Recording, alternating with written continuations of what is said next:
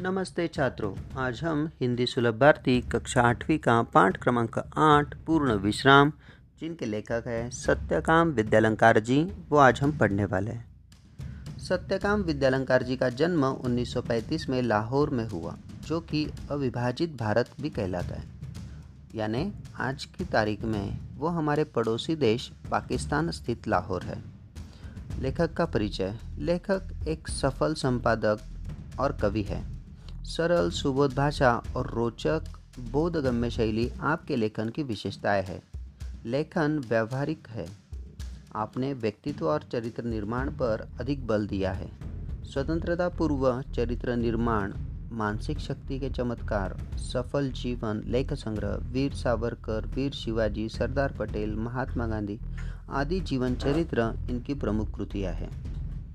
गद्य संबंधी प्रस्तुत हास्य व्यंग कहानी के माध्यम से कहानीकार ने यह समझाने का प्रयास किया है कि जीवन की आपाधापी में विश्राम के पल मुश्किल से ही मिलते हैं।